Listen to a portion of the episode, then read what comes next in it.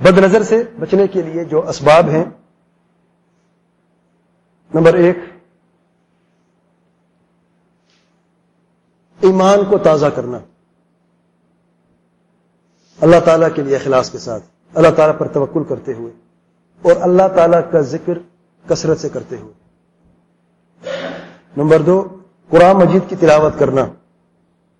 کیونکہ قرآن مجید شفا ہے، اللہ تعالیٰ فرماتے ہیں وہ نزل من القرآن ما هو شفاء ورحمة للمؤمنين ولا يزيد الظالمين إلا خسارا سورة الاسراء نمبر بیاسی میں اللہ تعالیٰ فرماتے ہیں، اور ہم نازل کرتے ہیں قرآن مجید میں سے، جو شفا ہے اور رحمت ہے مومنوں کے لیے، اور ظالموں کو، کافروں مشرقوں کو سوائے خسارے کے اور کچھ نہیں ملتا۔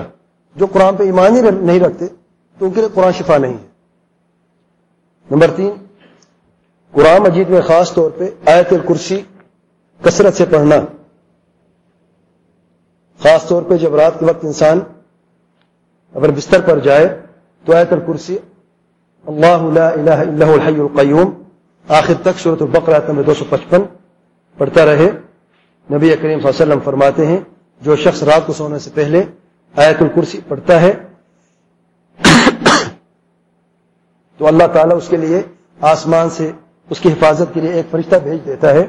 شیطان اس شخص کے قریب نہیں جا سکتا صبح تک۔ سے بخاری کی روایت ہے۔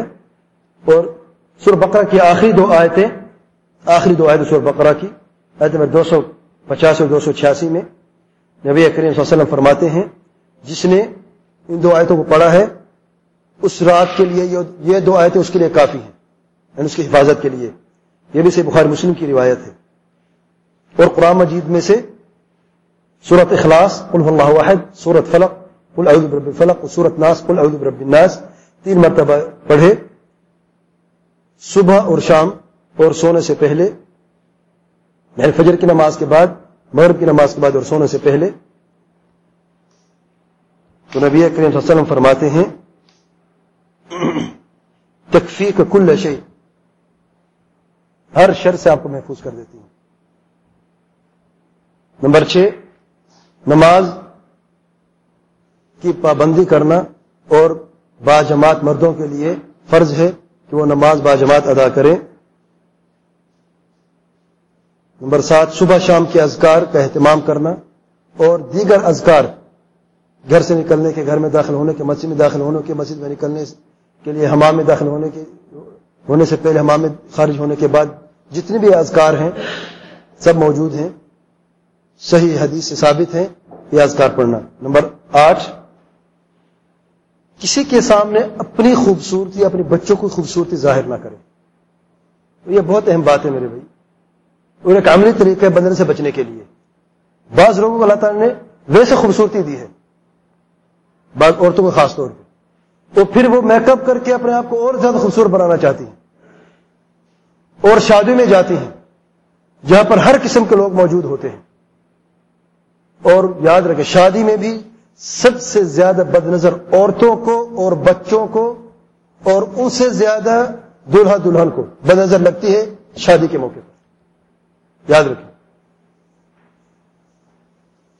تو زیب و زینت صفائی اور چیز ہے۔ صفائی کے علاوہ زیب و زینت کا زیادہ اہتمام کرنا، اگر آپ بدل سے بچنا چاہتے میری یہ نصیحت ہے کہ ان چیزوں سے بچیں۔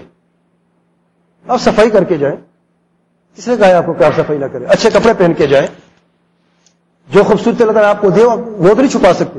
ہم نے یہ نہیں کہا کہ اپنے منہ پہ کوئی گرد غبار لے کے جائے یا تنگی نہ کر کے جائے نہیں۔ یہ یہ سب ضروری ہے۔